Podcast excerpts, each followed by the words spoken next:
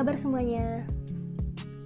Semoga kalian baik-baik aja ya Dan yang masih belum baik-baik aja Semoga kalian cepat membaik ya Hmm, anyways Kalian sering gak sih merasa Hidup kita itu berubah 180 derajat Semenjak pandemik ini Memang wajar karena kayaknya ini adalah pertama kalinya kita dihadapkan dalam situasi seperti ini.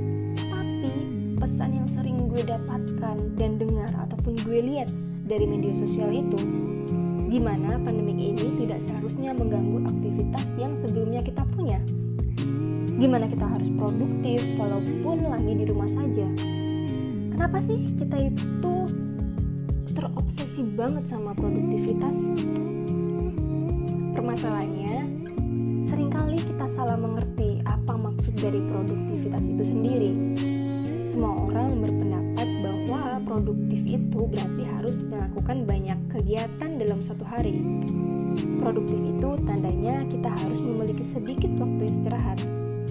Kita nggak boleh rebahan, terus kita harus sibuk terus, bahkan di tengah pandemi seperti ini. Padahal, menurut Economic Cooperation and Development, produktivitas adalah seberapa efisien pada form input yang dipergunakan untuk menghasilkan sesuatu. Untuk mengukur produktivitas ini sendiri, ada banyak parameter yang sering digunakan. Salah satunya adalah Gross Domestic Product atau GDP per jam. Bekerja dalam waktu yang lama itu malah mengurangi tingkat produktivitas apalagi kalau selama kita bekerja kita banyak dapat distraction. Misalnya handphone terus digital switching di kantor tiba-tiba harus meeting atau diajak ngobrol sama keluarga. Intinya seperti hidup untuk kerja bukan kerja untuk hidup. Kita hidup di era borderless di mana ada namanya hustle culture. Hustle culture adalah suatu gaya hidup di mana seseorang itu harus sibuk terus, kerja terus, di mana pun, kapan pun, berada di mana pun, baik itu weekend, weekday, pokoknya never stop grinding lah. Karena mungkin dengan bekerja keras, dia merasa puas karena bisa cepat sukses. Sementara orang yang banyak rebahan itu diasosiasikan dengan malas dan malas bakal miskin. Saking orang ini tuh hustle terus, dia sampai nggak ada waktu untuk melakukan hal-hal lain di luar pekerjaannya. Contohnya, makan sambil pegang laptop, meeting sambil bersih-bersih, sampai-sampai liburan pun nggak benar-benar liburan. Karena masih harus video call sama bos atau klien. Bahkan, tidur pun sampai terganggu work-life balance lah is out of the window. Dan mindset ini banyak banget di celebrate atau di glamorize dan sering kali kita ngelihat orang tuh bangga banget kalau dia sibuk. Bangga banget kalau dia itu overwork. Waduh gue seminggu ini cuma tidur 4 jam doang. Aduh gue butuh kopi banget nih. Aduh gue kurang tidur semalam nih. Gila gue sibuk banget Nah, fenomena ini gue perhatiin semakin appearance sejak zaman startup dan zaman Silicon Valley. Gitulah ketika entrepreneurship semakin naik. Orang-orang jadi terobsesi pingin kayak Steve Jobs, Mark Zuckerberg, dan Elon Musk adalah salah satu orang yang terkenal yang juga preaching lifestyle ini. Dia pernah bikin statement di Twitter bahwa orang yang cuma kerja 40 jam per minggu gak akan bisa merubah dunia.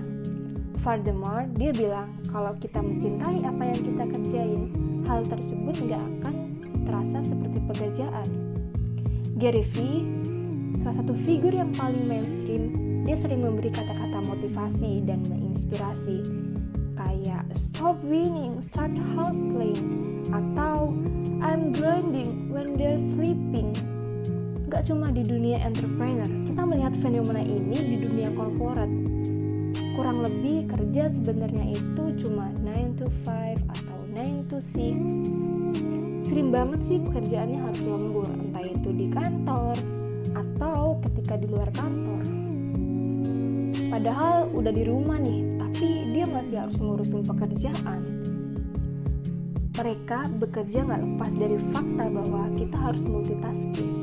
Permasalahannya juggling antara satu kegiatan ke kegiatan yang lain itu malah ujung-ujungnya mempengaruhi kualitas dari pekerjaan. Kebanyakan bekerja itu bisa memberikan pengaruh buruk bagi kesehatan orang. Bisa beresiko sakit jantung, infeksi kronis, diabetes, permasalahan dengan sistem metabolisme, dan bahkan bisa kena depresi. Pada tahun 2015, ada anak muda umur 24 tahun yang meninggal karena stres gara-gara kerja. Sebelum meninggal, dia sempat mengeluh ke teman-temannya bahwa dia cuma tidur 10 jam selama seminggu. Dan di tahun 2016, ada 2000 kasus bunuh diri karena work-related stress. Bahkan, Trans Jepang punya satu kata khusus untuk mendeskripsikan fenomena ini, karoshi, yang artinya dead overwork. Karyawan yang kebanyakan kerja atau lembur terus itu adalah bentuk eksploitasi perusahaan. Karyawan dituntut untuk memberikan waktu dan tenaga sebanyak-banyaknya untuk kemajuan di perusahaan tersebut. Padahal belum tentu dengan defaulting diri mereka se ekstrim itu, si karyawan itu akan tajir. Yang kaya malah bosnya. Dan harusnya perusahaan nggak merayakan pembentukan sistem tersebut. Kalau menurut gue pribadi, itu adalah hasil buah dari modern kapitalisme. Gimana manusianya lebih menghargai individual game, semua serba duit kasarnya.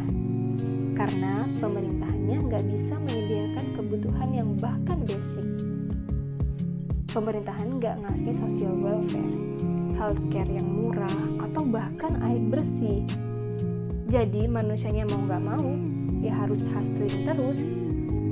Lalu biasanya nih ya, jika diaplikasikan ke milenial, milenial itu adalah generasi yang bisa dibilang paling workaholic atau sering burnout. Nah, topik ini telah dibahas di artikel di BuzzFeed. Why I'm burnt out? Because I've internalized the idea that I should be working all the time. Why? Because everything and everyone in my life has transformed it, explicitly and implicitly, since I was young kita disuruh kerja terus karena di sistem modern kapitalis atau neoliberalisme kompetisi ini tuh gila-gilaan banget. Kalau kita nggak usaha keras nggak banting tulang kelar hidup lo.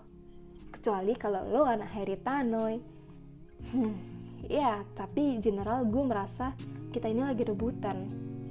Selain itu kita sebagai milenial seperti dituntut untuk memiliki banyak hal seperti rumah, mobil, padahal tuh harganya udah jauh lebih tinggi dibandingkan zaman ibu bapak kita.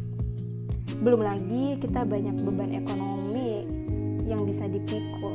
Misalnya kalau kita harus bayar cicilan, ngebiayain adik kita, ngebiayain kosan, ngebiayain kuliah,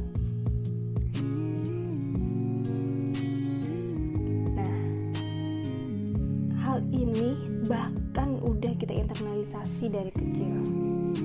Dari kita sekolah, kita disuruh belajar biar nilainya bagus. Supaya nanti kita bisa diterima di universitas yang bagus. Supaya kita nggak jadi pengangguran. Yang kita pelajari pun ilmu di kelas atau soft skill yang kita dapatkan dari kegiatan ekskul harus sesuai dengan ekonomi kira-kira bakal kepake nggak ya nanti gue dapat kerja nggak ya bisa nggak ya gue dapat duit kira-kira efeknya adalah kita sebagai manusia kalau belajar bukan karena kita ingin berilmu tapi ujung-ujungnya buat cari duit seperti yang gue bilang sebelumnya. Hustle culture hanyalah salah satu buah dari masalah sistemik. Apakah sistem ini kemudian hari akan hilang? Kita nggak bakal tahu. Karena orang-orang yang diuntungkan dari ini semua adalah orang-orang yang powerful, yang duitnya banyak dan punya kuasa, dan sangat memungkinkan mereka akan melakukan segala macam cara supaya sistem seperti ini tetap berjaya. Tapi yang jelas, orang-orang biasa kayak gue, orang-orang yang hidup di bawah garis kemiskinan, tidak akan mendapatkan benefit apa-apa. So, and last, thank you and wassalamualaikum warahmatullahi wabarakatuh.